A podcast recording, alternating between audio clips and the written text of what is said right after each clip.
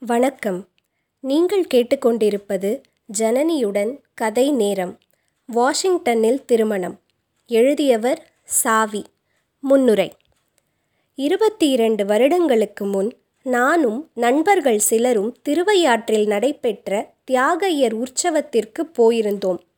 காவிரி படித்துறையில் இறங்கி ஸ்நானம் செய்து கொண்டிருக்கும் பொழுது நாலைந்து வெள்ளைக்காரர்கள் தண்ணீரில் இறங்கி முகம் கழுவிக்கொண்டிருப்பதை கண்டோம்.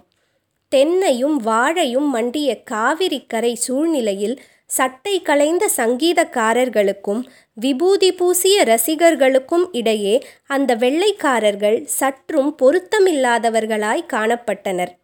சிறிது நேரம் அவர்களையே உற்று பார்த்து கொண்டிருந்தேன். என்ன பார்க்கிறீர்கள்? என்று கேட்டனர் நண்பர்கள். இந்த இடத்தில் இவர்களை காணும்போது விசித்திரமாய் இருக்கிறது என்றேன்.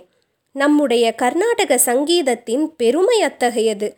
வெளிநாட்டுக்காரர்களையும் கவர்ந்திழுக்கும் சக்தி வாய்ந்தது என்றார் நண்பர்களில் ஒருவர். ஒரு வருடம் தியாகையர் உற்சவத்தை வெளிநாட்டிலேயே போய் நடத்தினால் எப்படி இருக்கும்? என்றேன். ரொம்ப வேடிக்கையாகத்தான் இருக்கும். அதுவும் இம்மாதிரி ஒரு நதிக்கரையில் நடத்த வேண்டும். அங்கே தியாகையருக்கு ஒரு கோவில் கட்டி அந்த சந்நிதியில் அந்த நாட்டவர்களும் நாமும் சேர்ந்து உட்கார்ந்து பஞ்சரத்ன கீர்த்தனங்கள் பாட வேண்டும் என்றனர் நண்பர்கள். அவ்வளவுதான்.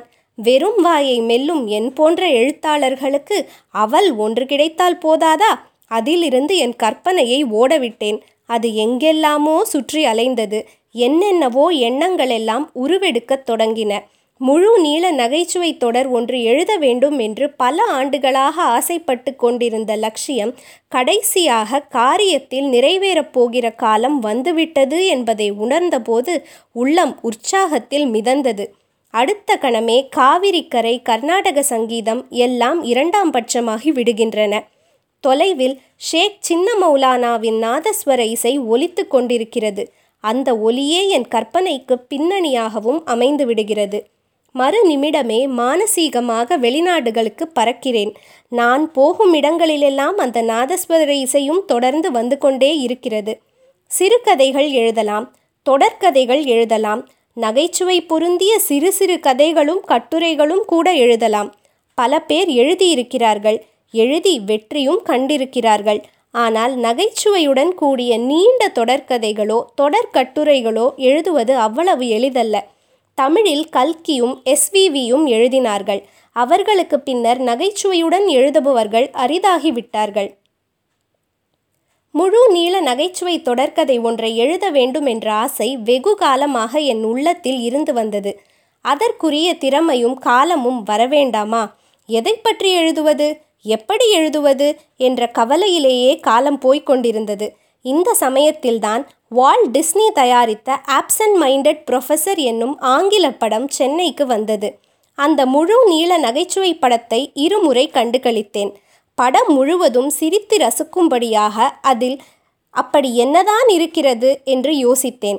விஷயம் அப்படி ஒன்றும் பிரமாதமாக இல்லை. ஒரு ப்ரொஃபஸர் தம்முடைய விஞ்ஞான திறமையால் ஃப்ளப்பர் என்னும் பறக்கும் ரப்பரை கண்டுபிடிக்கிறார்.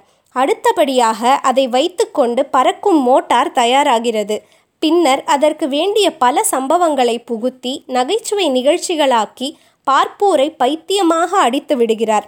நடக்காத ஒரு விஷயத்தை மிகைப்படுத்தி கூறி அதில் தம்முடைய கற்பனையை எப்படியெல்லாமோ ஓடவிட்டிருக்கிறார். தமிழிலும் இப்படி மிகைப்படுத்தி கூறக்கூடிய நகைச்சுவை கதை ஒன்று எழுத முடியுமா? இம்மாதிரி அதற்கு ஒரு வித்து கிடைக்குமா? என்ற ஏக்கம் உண்டாயிற்று. என் ஏக்கம் வீண் போகவில்லை. அந்த வித்து திருவையாற்றில் கிடைத்தது. நம் ஊர் கல்யாணம் ஒன்றை வெளிநாட்டில் நடத்தினால் அந்த நாட்டவர்கள் அதை எப்படி ரசிப்பார்கள்?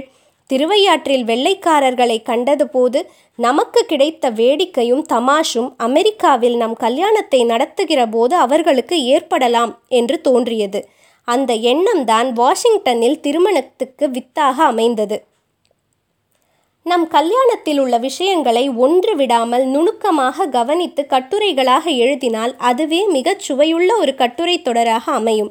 அப்படி இருக்க நம்முடைய கல்யாணமே அமெரிக்காவில் நடப்பதாக கற்பனை செய்தபோது அதில் பல வேடிக்கைகளுக்கும் தமாஷ்களுக்கும் இடமிருப்பதாக ஊகிக்க முடிந்தது. திருவையாற்றிலிருந்து திரும்பி வருகிற போது இதே சிந்தனைதான். நம் நாட்டில் ஒரு கல்யாணத்தை நடத்தி முடிப்பதென்றாலே பெரும் பாடுபட வேண்டியிருக்கிறது. ஜாதக பொருத்தம் பண விவகாரம் சம்மந்தி சண்டை போன்ற எத்தனையோ விஷயங்களை சமாளிக்க வேண்டி இருக்கின்றது. அமெரிக்காவிற்கு போய் ஒரு கல்யாணத்தை நடத்தியாக வேண்டுமே என்று நினைத்தபோது ஒரு பெரும் கவலை என்னை கவ்விக்கொண்டது உண்மையாகவே கல்யாணம் செய்ய போகிறவர்களுக்கு கூட அவ்வளவு கவலை இருந்திருக்காது. இந்த நகைச்சுவை தொடர் ஆனந்த விகடனில் பதினோரு வாரங்கள் வெளியாயிற்று. வாசகர்கள் இதற்கு அளித்த வரவேற்பு பற்றி சொல்ல தேவையில்லை.